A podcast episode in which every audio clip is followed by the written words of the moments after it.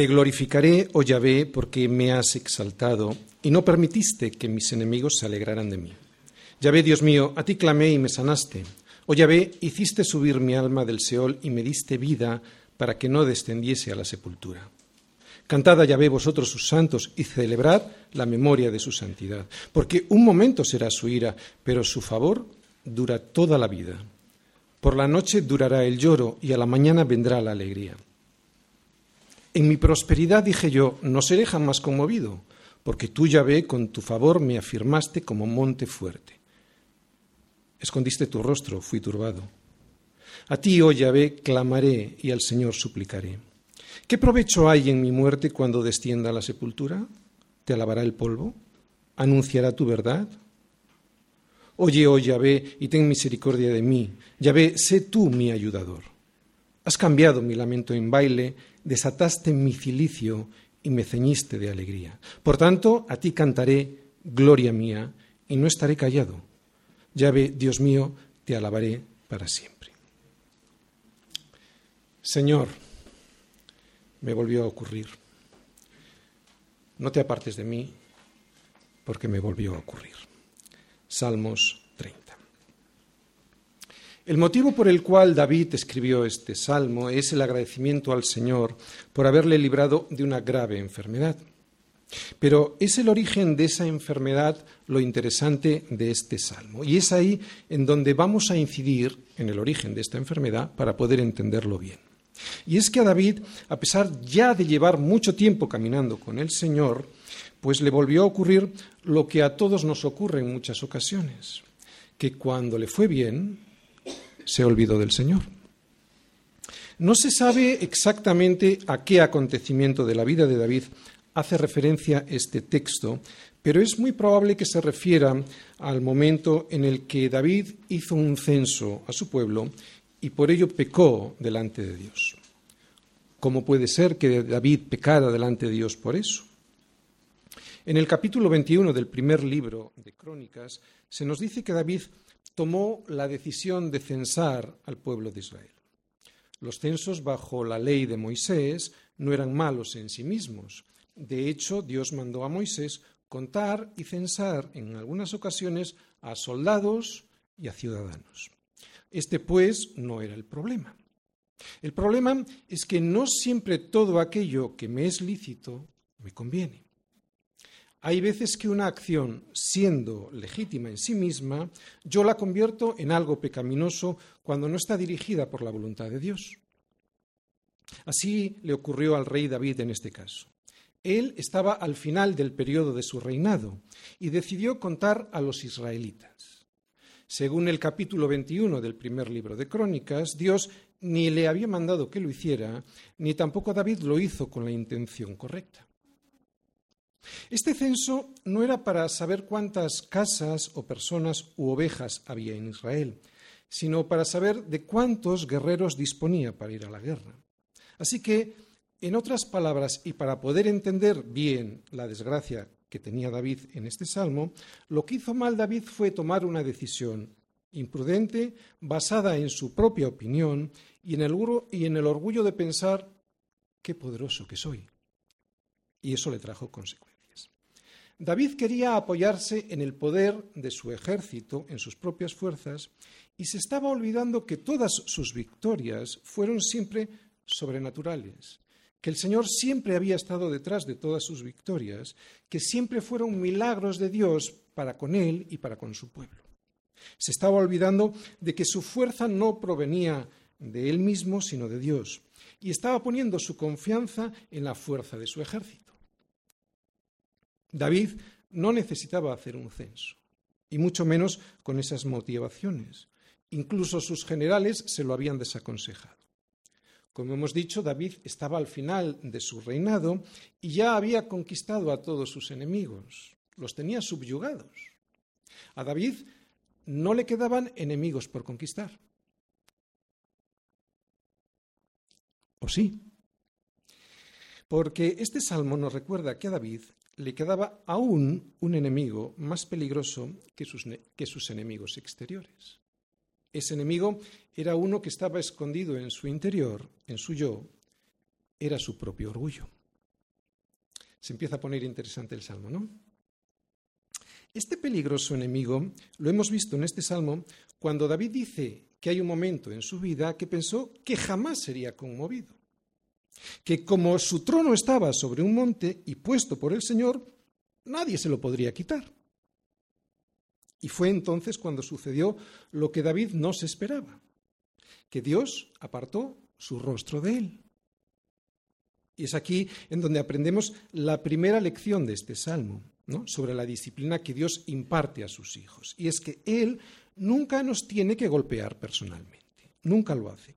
Basta con que aparte su rostro, basta con que quite su protección, basta con que su bendición sea apartada de nosotros para que seamos nosotros solitos los que nos vayamos derechitos al abismo.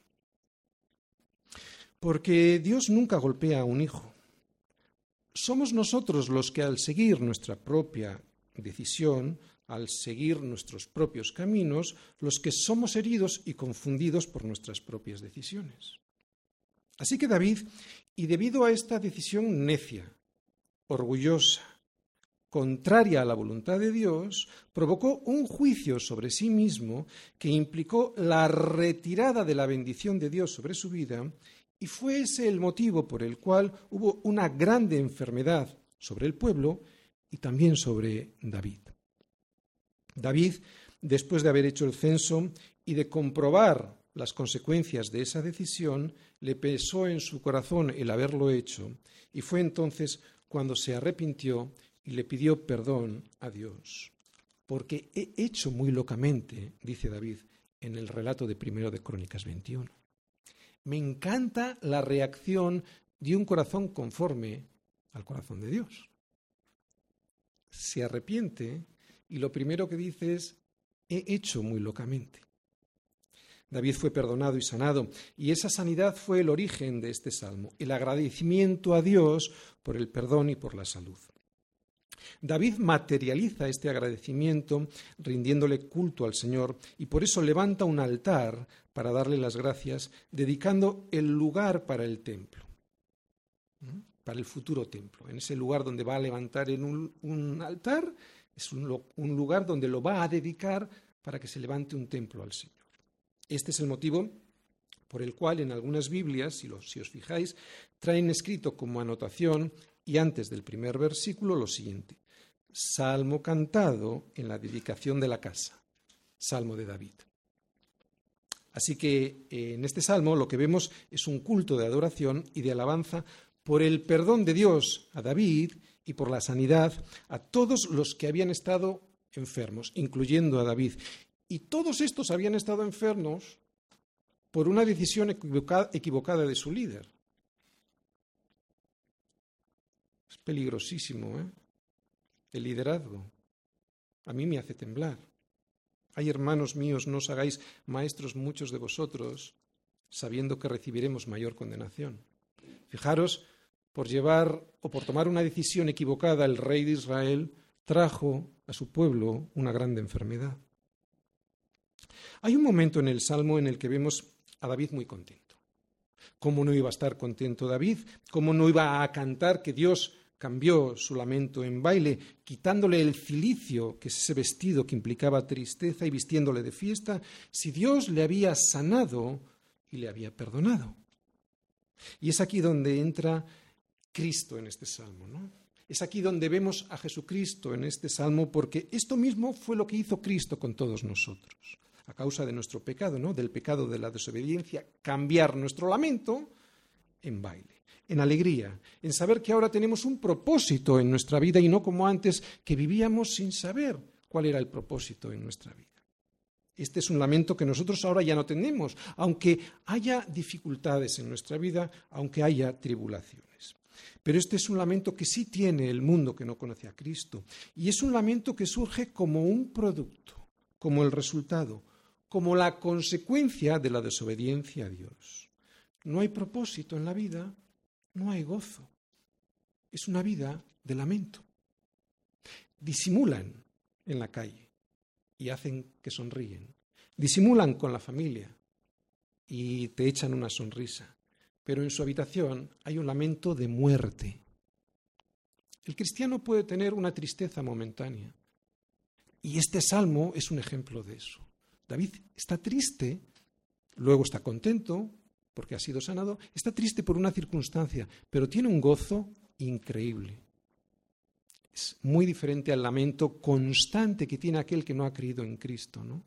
Porque no tiene un propósito en su vida. Vemos, pues, que este salmo es una oración, es una alabanza a Dios hecha por David para el día que él dedica la casa al Señor. O sea, la dedicación para el, del lugar para la construcción de lo que sería el primer templo que construiría su hijo Salomón.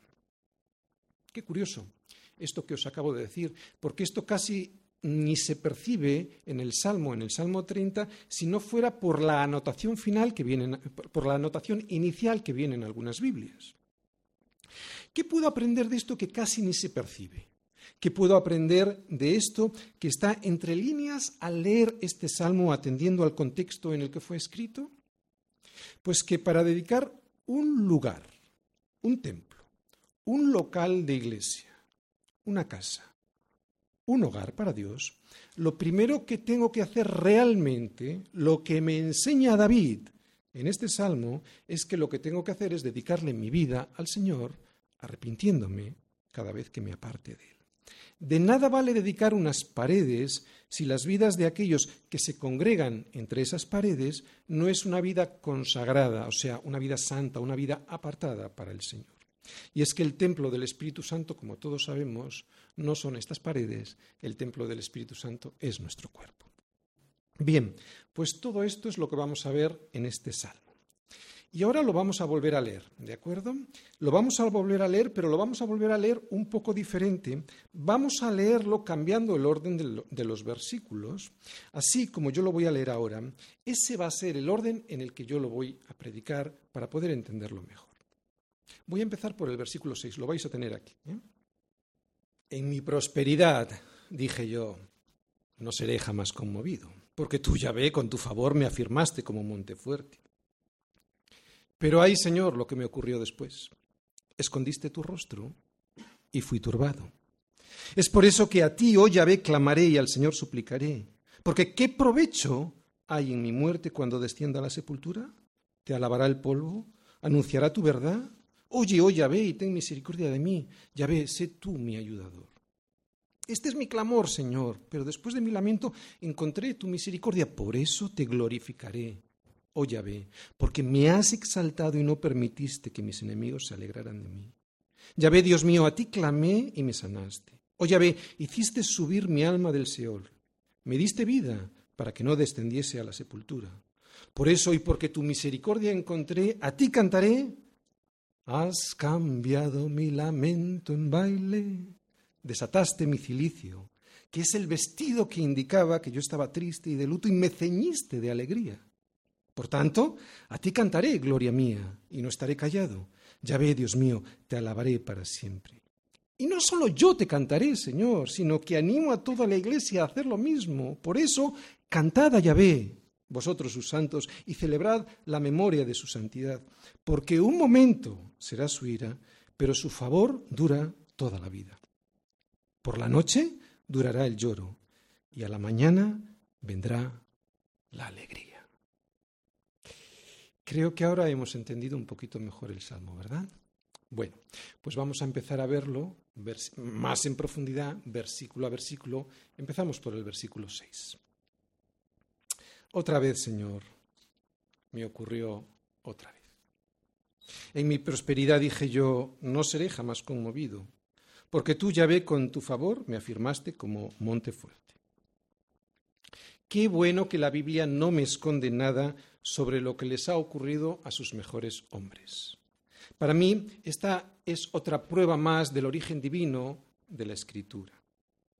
Porque desde el Génesis a la Apocalipsis, lo que vemos en la Escritura es básicamente la gloria de Dios y la miseria del hombre pecador.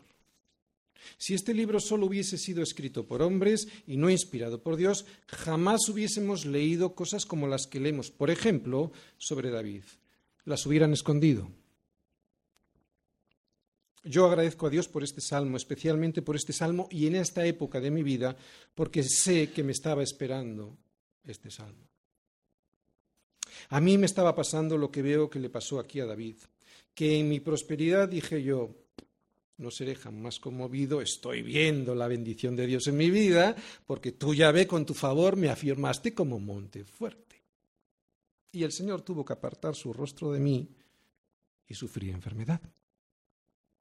Fue en ese mismo momento que me di cuenta, como cuenta se dio David, de que había algo perverso en mi seguridad que me llevó a pecar.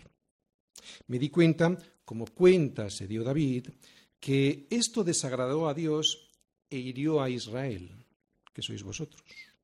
Porque vosotros también habéis sido partícipe de mis sufrimientos, de hecho, habéis sufrido las consecuencias. Vuelvo a leer 1 de Crónicas 21, 7, que es lo que dice David. Fijaros, entonces, bueno, esto desagradó a Dios, la reacción que tuvo David al censar, ¿vale? Esto desagradó a Dios e hirió a Israel. Entonces dijo David a Dios, he pecado gravemente al hacer esto, te ruego que quites la iniquidad de tu siervo porque he hecho muy locamente. Y yo le dije al Señor, Sé que tengo que sufrir las consecuencias, pero yo también sé, Señor, que tú estás a mi lado para que mi fe no falte. ¿Qué sería de mí si yo no me pudiese ver reflejado en las escrituras? ¿Y qué sería, de mí si al verme no pudiera ver reflejado también el rostro de Dios en la escritura, para así poder ser restaurado y animado a seguir? A pesar de que sí, Señor, sí, otra vez me volvió a ocurrir. Yo sé que este salmo ha venido en el momento correcto y en el momento oportuno a mi vida. Por eso también tengo la misma esperanza que veo que tiene David de ser sanado, restaurado y perdonado. Por eso estoy contento. Yo hoy estoy contento a pesar de mi dolor físico, porque el Señor ha cambiado mi lamento en baile y me ha cubierto todo de alegría. Por eso a ti cantaré gloria mía gloria mía. Pero para que esto sea así, para que pueda ver la misericordia de Dios en mi vida, lo primero que tengo que hacer yo es reconocer mi equivocación y arrepentirme. Es muy difícil ver la equivocación en uno mismo, es muy fácil verla en el de enfrente. Reconocemos nuestra dependencia de Dios para todo o nos sentimos independientes otra vez, cada vez que nos empiece a ir bien. Este es un gran peligro para nosotros. En realidad, este es el peor de nuestros enemigos. De hecho, este fue el enemigo que casi le llevó a la tumba a David cuando ya no tenía enemigos exteriores. Y es que en cuanto empezamos a ver que no hay persecución, que la enfermedad desaparece o que el dinero permanece, es cuando empezamos a sentirnos independientes otra vez. Independientes y tan fuertes como un monte. Curioso, David compara su situación a la de una montaña fuerte y resulta sorprendente que en el salmo anterior, que también predicamos, al monte Sirión, Dios lo hizo saltar por los aires con tan solo su voz. Así que para Dios no hay monte fuerte que Él no pueda hacer saltar. Así es como nos sentimos a veces muchos de nosotros cuando la prosperidad de Dios. La empezamos a considerar nuestra prosperidad y nos alejamos del propósito por el cual Dios nos dio esa prosperidad, que es para darle toda gloria a Él, y lo que es peor, lo revestimos de piedad diciendo, porque tu Señor con tu favor me afirmaste como monte fuerte. Pero es que no es una posición, es una función. Todo aquello que el Señor nos da para bendecirnos es para bendecir a otros. No es para que yo me gloríe. Todo eso que el Señor me da y que me afirma como un monte fuerte no es una posición. Yo aquí no tengo una posición, yo aquí tengo una función y la función es para dar de esa bendición que he recibido previamente. Y sí, es cierto, es con su favor, pero no es mi prosperidad. Y aquí es donde estaba el problema de David, en mi prosperidad, decía él. es la suya en mi vida, la de Dios en mi vida. Y qué bueno que Dios sea soberano, absolutamente soberano, y que también es misericordioso para disciplinarme cuando me desvío de ese verdadero propósito que tiene Dios para mi vida. Porque el verdadero propósito no es el de disfrutar por disfrutar de las bendiciones de Dios como un fin en sí mismas, porque entonces el centro seríamos nosotros, no, sino de disfrutarlas para darle la gloria a Dios. ¿De acuerdo? Es que se trata de Él, no se trata de nosotros. Señor, dame un coche o una casa, ¿para qué la quieres? ¿Para darle la gloria a Dios o para disfrutar tú?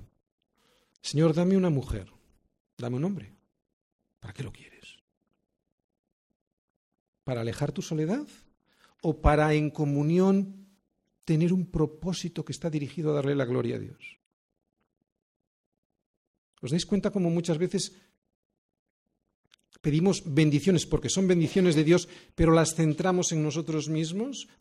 ¿Como último fin somos nosotros y nuestro disfrute? Es que Dios no me va a dar una esposa para que yo disfrute, que también lo hará, sino que tiene el propósito de darle la gloria a Él. En el versículo 1, sobre el que no voy a predicar hoy, dice, te glorificaré, y quiero subrayar esta palabra, te glorificaré, oh Señor, porque me has exaltado y no permitiste que mis enemigos se alegraran ahí. Bien, cuando yo llegue a este versículo el próximo domingo abundaré en lo que realmente significa darle la gloria a Dios, cosa que no hacía David en este salmo cuando él nos dice que se gloriaba en sí mismo y en sus riquezas y en sus fuerzas militares y en su prosperidad. Dios siempre nos está avisando de lo mismo. Por toda la Biblia vemos sus advertencias sobre este tema siempre nos avisa de que Él es el origen de nuestro favor y de que cuidemos, nos cuidemos de no desviarnos del propósito que Dios tiene para nosotros. Lo vuelvo a repetir, por toda la escritura está este aviso de que Él es el origen y que no nos desviemos de que esas bendiciones tienen un propósito y que ese propósito no somos nosotros mismos. Antes de entrar en la tierra prometida, Moisés advirtió al pueblo de lo que les podría pasar al llegar a esa tierra en donde fluía leche y miel. O sea, en donde fluía prosperidad. Dice así, cuídate de no olvidarte del Señor tu Dios para cumplir sus mandamientos, sus decretos y sus estatutos que yo te ordeno hoy.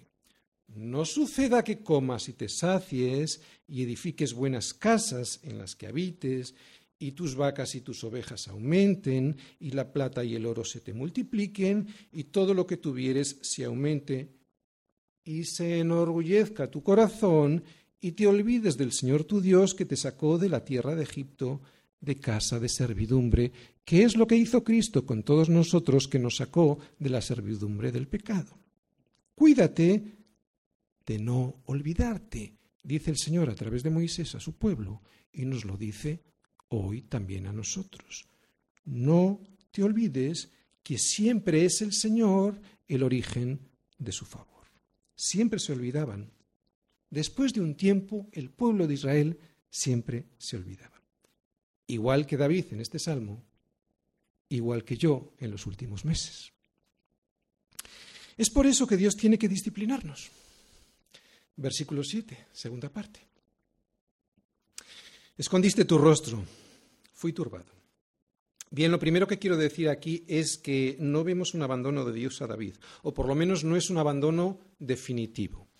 Lo que sí vemos, al igual que en la historia de Job, ¿os acordáis la historia de Job? Lo que sí vemos es un permiso por parte de Dios para que la enfermedad aparezca en la vida de David. Es un permiso de Dios para que Satanás pueda actuar.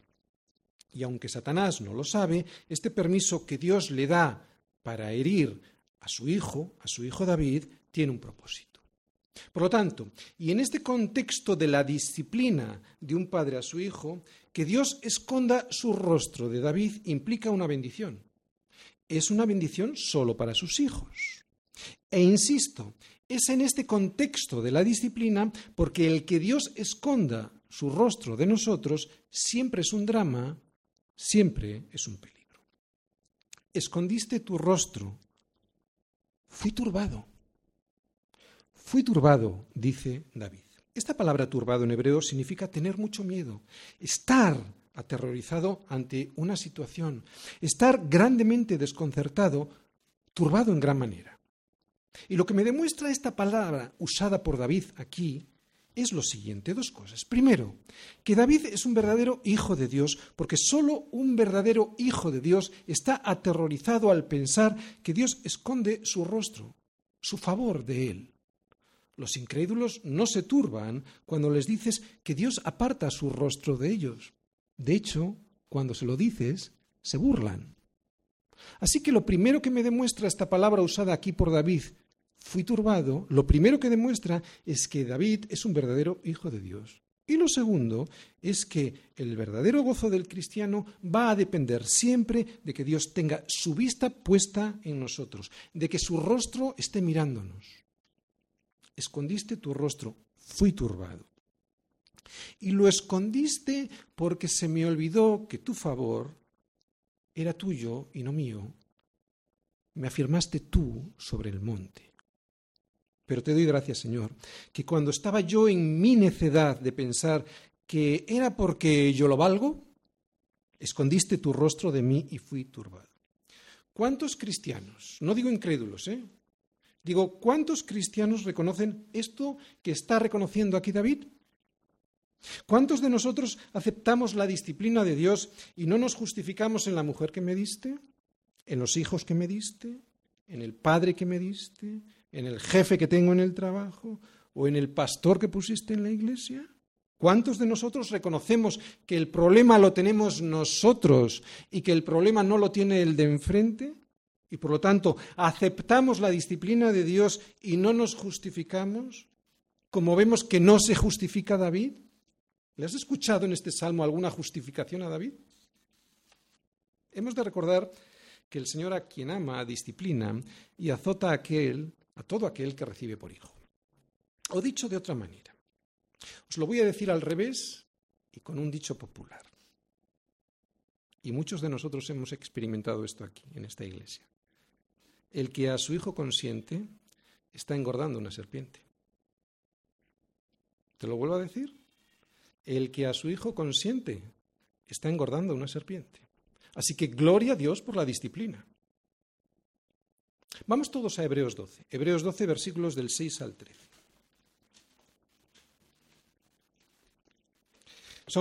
es un pasaje muy conocido del autor de Hebreos y lo vamos a volver a leer porque tiene relación con la disciplina, ¿verdad? Dice el versículo 7, Hebreos 12, versículo 7, si, y ese es un condicional, ¿de acuerdo? O sea, aquí hay una condición. Si soportáis la, si soportáis la disciplina, a ver, hijos de Dios, si soportáis la disciplina, Dios os trata como a hijos. ¡Wow! Porque ¿qué hijo es aquel a quien el Padre no disciplina? Pero si se os deja sin disciplina, pues no seréis hijos de Dios. Dice ahí, pero si se os deja sin disciplina, de la cual todos han sido participantes, entonces sois bastardos y no hijos.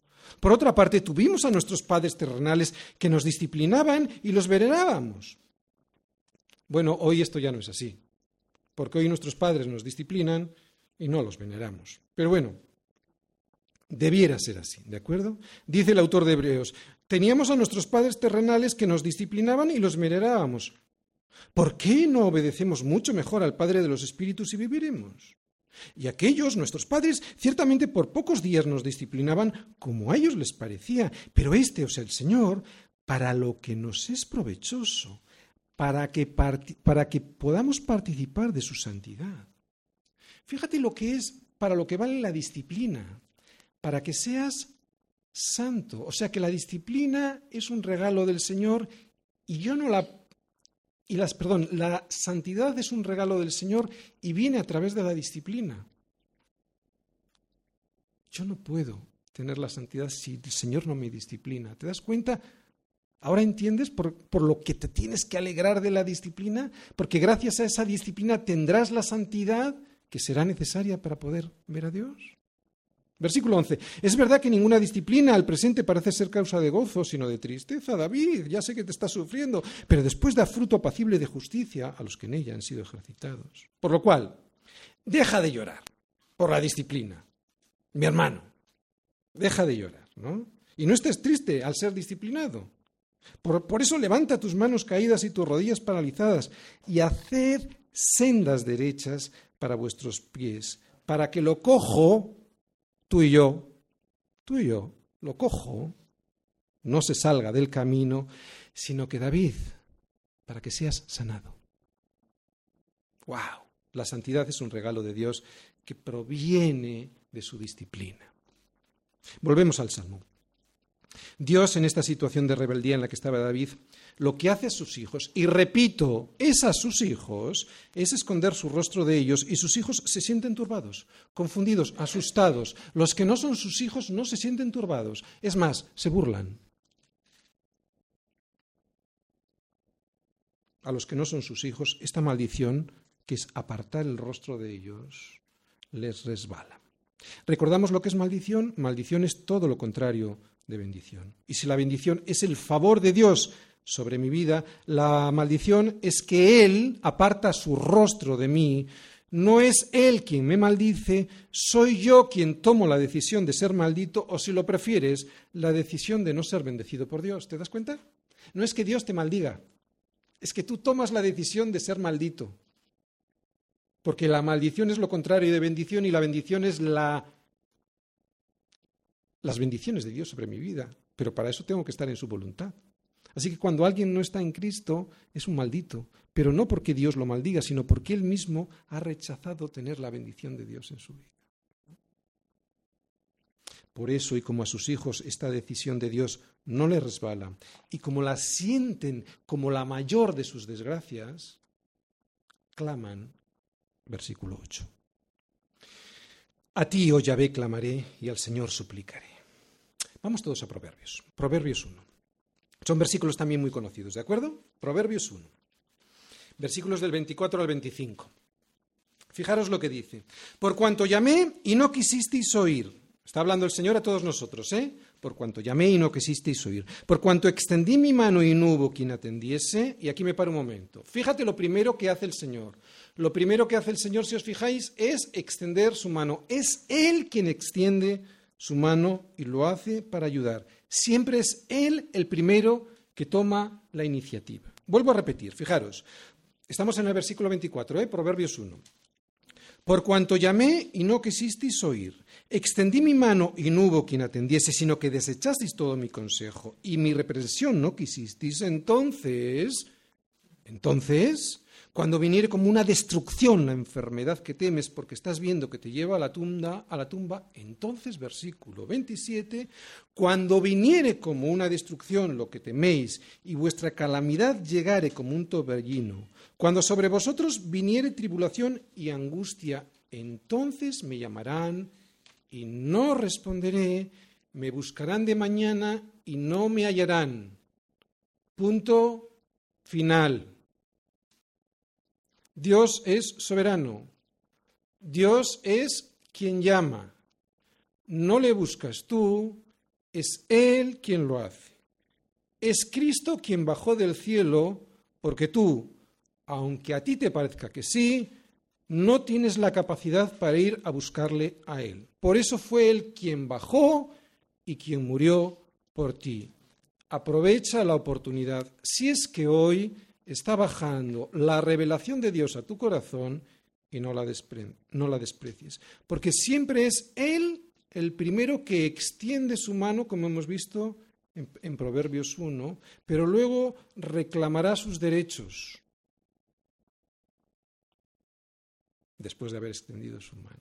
Por eso, como digo, si hoy estás escuchando su voz revelándose a tu corazón, no la desprecies, porque seguro, escúchame esto, seguro Seguro que llegará un día en el que aparezca en tu vida la necesidad de pronunciar estas palabras que están en el versículo 8. A ti, oh Yahvé, clamaré y Señor, a ti suplicaré. Pero entonces, entonces, Dios no responderá. Es hoy, porque es cuando Dios quiere, no es cuando a mí me da la gana. Ese día te dolerá tanto el cuerpo que de mañana le buscarás, pero no le hallarás. Y no le hallarás porque un día hubo que Él te llamó y no le quisiste oír. Porque un día hubo que Él te llamó y despreciaste la misericordia que buscaba sacarte del error en el que estabas, yendo hacia la muerte. A ti, oh Yahvé, clamaré, al Señor suplicaré. En estos últimos seis meses yo he estado clamando de manera parecida a como en este versículo clama David, y lo sigo haciendo sabiendo, como sabía David, que el Señor había apartado su rostro de mí por culpa de mi pecado. Pero también sé lo que significa ser escuchado y también sé lo que significa ser respondido por el Señor. Y aunque las circunstancias adversas todavía, esas circunstancias que me han hecho clamar de esta manera todavía no han pasado, permanecen, yo sí sé lo que es ser escuchado, yo sí sé lo que es ser respondido.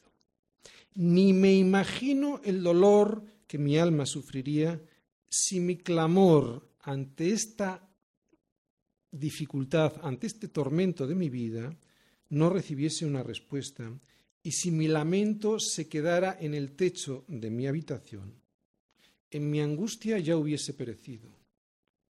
Un verdadero hijo de Dios se turba ante la retirada del rostro de Dios en su vida y en su angustia perece. Mucha gente quiere predicar, pues yo no quiero predicar. Y no quiero predicar porque yo sé que Dios permite estos torbellinos en mi vida para que yo pueda enseñar con entendimiento y no solo con teoría lo que hoy estoy enseñando. Y no es fácil soportarlo y además soportarlo con una sonrisa. Lo que pasa es que luego reflexiono y entiendo el privilegio de ser usado por el Señor y que servirle, lejos de ser una carga, es un regalo precioso de Dios para mi vida. Dios permite todo esto. Dios aparta su rostro de nosotros cuando confiamos en nuestras fuerzas, en nuestra seguridad, en nuestra prosperidad, porque lo que Él quiere es mantenernos en una situación de dependencia a Él. ¿Te das cuenta? Cuando te empiezas a convertir en alguien independiente, Dios aparta su rostro para que venga los problemas a tu vida y así te des cuenta que tú lo que necesitas estar es en dependencia, no en independencia, en dependencia a Él. Dios sabe que si nos volvemos independientes, Él no podrá suplir nuestras necesidades. Es tan sencillo como cuando un hijo se te hace independiente y se te marcha de casa. Tú no puedes bendecirle aunque quisieras. Por eso Dios quiere mantenerte dependiente, porque es la única manera de poder ser bendecido, la única manera de que Él pueda suplir nuestras necesidades. Si no lo hacemos así, Él no podrá suplir nuestras necesidades y seremos nosotros, locamente, como decía David, quienes lo hagamos, equivocándonos siempre. A ti, oh Yahvé, clamaré y al Señor suplicaré. Esto solo lo dice un hijo. Solo lo dice un hijo con mucho dolor por el pecado y con mucho dolor por lo que ese pecado ha producido en él y en los demás. Por eso, y en esos momentos del dolor, un hijo también se lamenta. Versículo 9 y 10. ¿Qué provecho hay en mi muerte cuando descienda a la sepultura? ¿Te alabará el polvo? ¿Anunciará tu verdad? Oye, oh Yahvé, y ten misericordia de mí. Yahvé, sé tú mi ayudador. Me siento tan identificado con David en estos versículos. Durante todos estos meses y en mi desesperación yo también he dicho esto mismo al Señor. Yo no soy el cantor de Israel como lo era David, yo simplemente soy el pastor de esta congregación. Y recuerdo haberle dicho en infinidad de ocasiones durante estos últimos meses que yo quería seguir anunciando su verdad. ¿Que quién lo iba a hacer si no? La respuesta es evidente, ¿no? ¿Quién lo iba a hacer si no? Pues cualquiera que Dios levante, porque no se trata de mí. Pero yo le decía eso. Señor, ¿quién lo va a hacer? ¿Quién lo va a hacer si no yo? Pues la respuesta es cualquiera que el Señor levante. Así que yo entendía que Dios no me necesitaba para eso, que quien, que quien lo necesitaba hacerlo era yo. Y precisamente por eso, porque soy yo quien lo necesita, es por lo que le pedía su misericordia la misericordia de su sanidad y de su restauración. Y es aquí donde está la clave. Mi vida no es un fin en sí misma. Mi vida es para no es para satisfacerme a mí. El propósito de mi vida es para fíjate ahí, alabarle y anunciar su verdad, como dice el versículo 9. Ese es el propósito de mi vida. Por eso David le pide, sálvame en esta ocasión, Señor, porque yo quiero alabarte y quiero anunciar tu verdad. Señor, ¿qué provecho hay en mi muerte? le dice David. Pudiera parecer una especie de chantaje, ¿verdad? Pero no lo creo de una persona como David, de una persona que acaba de reconocer su pecado, de una persona que conocía muy bien a Dios y que sabía que ese tipo de engaños no podía funcionar con él. Creo más bien que se trata del entendimiento de que si no le salva la vida, él, el mismo David, se está perdiendo el privilegio de servir al Señor. Por lo menos esto es lo que me pasa a mí. También creo que a Dios le gusta escuchar oraciones como esta, oraciones razonadas aunque esas razones Dios ya las sepa. Dios no necesita que le expliques tus razones, ¿no? Y yo creo que le gusta porque es bueno para nosotros que escuchemos nosotros de nosotros mismos las verdaderas razones por las cuales Él nos ha creado. ¿Por qué Dios quiere que razonemos? Porque como dice Pablo en Romanos 12.1, nuestro culto, ¿vale? Nuestro culto que es nuestro servicio a Él. Nuestro culto no es esto que hacemos hoy, nuestro culto es todos los días, ¿vale? Nuestro servicio al Señor, que nuestro culto ha de ser racional. Eso dice Pablo en Romanos 12.1. O sea, que no ha de ser ritual, religioso. Ni cuando nos reunimos aquí, ni las cosas que hacemos diariamente. Por ejemplo, la oración. La oración tiene que ser un culto racional. O sea, yo lo hago porque entiendo quién es Dios y quién soy yo y necesito que su rostro esté sobre mí. No el rito de la religión, tengo que orar, tengo que hacer una oración cualquiera, pum, y me, y me marcho. ¿Entendéis? Por eso Dios quiere que razones. No es porque Dios necesite escuchar las razones, las necesitamos escuchar nosotros. Es bueno que nosotros mismos escuchemos. ¿Por qué Dios quiere que razonemos? Pues por esto, ¿no? Quiere que razonemos porque este razonamiento nos ayudará a entender las verdades profundas de por qué el Señor nos bendice para alabarle, punto uno, no solo para cantarle, para alabarle con nuestra vida, una vida santa apartada para Él, y para anunciar la verdad que es Jesucristo. Moisés también razonaba con el Señor. Por ejemplo, cuando el Señor se enfadó con su pueblo por el desierto, ¿no? por la cantidad de protestas y de quejas que ellos presentaban delante de Moisés por haberles sacado de Egipto y estarles llevando por el desierto hacia un callejón sin salida, según ellos, el Señor le dijo a Moisés, ¿Hasta cuándo me han de irritar este pueblo? ¿Hasta cuándo no me creerán con todas las señales que he hecho en medio de ellos? Ante la desgracia que estaba a punto de ocurrir sobre el pueblo, Moisés razona con Dios. Y vemos que le dice algo parecido a lo que le dice David en este salmo. ¿Sabe, Señor? Los egipcios se van a alegrar en cuanto se enteren de que a tu pueblo le has llevado a la muerte, de que tu pueblo ha fracasado de que han muerto por el camino, de que no han llegado a su destino. ¿Sabes, Señor? Vas a perder gloria y las naciones se van a burlar de ti. Os voy a leer cómo razona Moisés con el Señor, si lo queréis ver en casa, números 14 del 13 al 16. Pero Moisés le respondió al Señor, lo oirán luego los egipcios, porque de en medio de ellos sacaste a este pueblo con tu poder, y lo dirán a los habitantes de esta tierra, los cuales han oído que tú, oh Señor, estabas en medio de este pueblo, que cara a cara aparecías tú, oh Señor, y que tu nube, nube estaba con ellos, y que de día iba delante de ellos en columna de nube, y de noche en columna de fuego. Y que has hecho morir a este pueblo como a un solo hombre. Y las gentes que hubieren oído tu fama hablarán diciendo, por cuanto no pudo el Señor meter este pueblo en la tierra de la cual les había jurado, los mató en el desierto. Por cuanto no pudo, decía Moisés al Señor, por cuanto no pudo, vas a perder gloria, Señor. ¿Tú crees que esto era para que el Señor se diera cuenta? No, era para que nosotros nos diéramos cuenta, ¿no? Así que creo que es bueno que es bueno que nosotros presentemos razones, como vemos en este salmo que presenta David, no razones bíblicas delante del Señor antes de pedir su misericordia. Repito, no porque Dios necesite escuchar esas razones, sino porque somos nosotros quienes necesitamos escucharlas. Y tú me dirás, ¿cuáles son esas razones bíblicas que podemos esgrimir delante del Señor? Bueno, pues ya lo hemos dicho y ya lo hemos leído, ¿no? En los ejemplos de David y de Moisés. Para alabarle, para anunciar su verdad, y para que su gloria se manifieste al mundo. No se trata de mí, Se trata de Él. Por eso es bueno razonar así, porque nos recordamos nosotros a nosotros mismos cuál es el verdadero propósito de nuestra vida. ¿Lo entendemos? Sé tú mi ayudador, es lo que dice la parte final de este versículo 10, David al Señor. ¿Es esta nuestra perspectiva de la vida?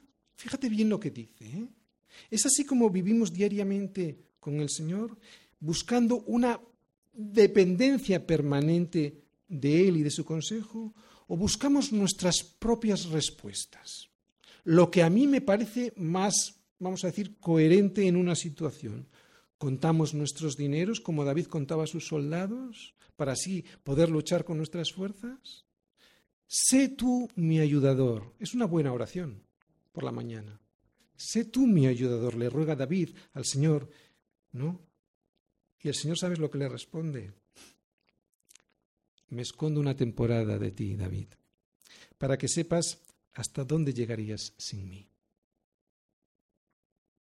Sí, David, me escondo una temporada de ti para que no descienda tu alma a la sepultura, porque estás confiando en tu prosperidad, y eso te hará descender hasta los abismos más profundos. Pero ante esta respuesta del Señor, David se sintió turbado y cambió. Bueno, pues será ese fruto del cambio lo que veremos el próximo domingo. Resumen. Este salmo es el fruto del mucho dolor que sufrió David por haber depositado toda su confianza en él mismo y no depender de todo en el Señor. Pero como veremos el próximo domingo, el próximo domingo Dios transforma ese dolor en baile. Y así este sufrimiento ya no es un sufrimiento estéril, sino que tiene un propósito bueno. Una de las enseñanzas de hoy es que venga lo que venga a nuestra vida, sí podemos confiar en Dios. Él siempre va a volver a restaurarnos, Él siempre volverá su rostro hacia nosotros, podemos confiar en Dios. Pero para que eso sea así, en el momento en el que Él desplace su vista de nosotros, debiéramos hacernos la siguiente pregunta.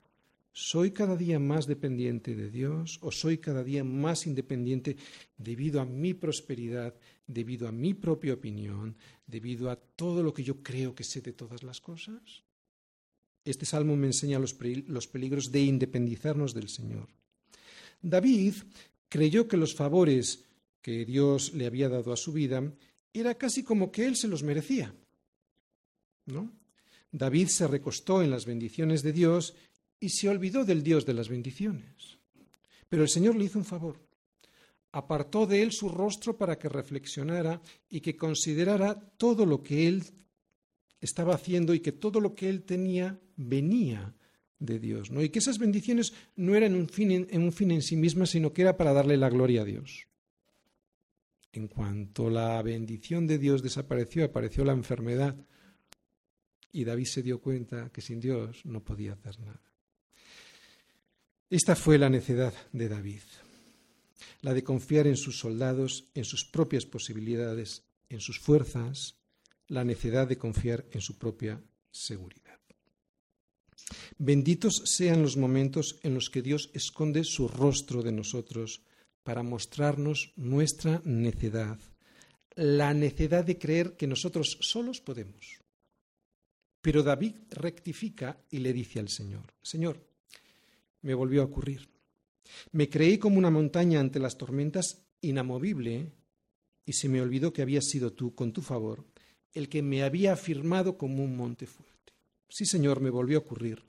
Se me olvidó que el propósito de haberme afirmado en esa fortaleza no era para mi propia gloria, sino que era para darte el reconocimiento debido a tu nombre, y no para sentirme confiado en mi prosperidad.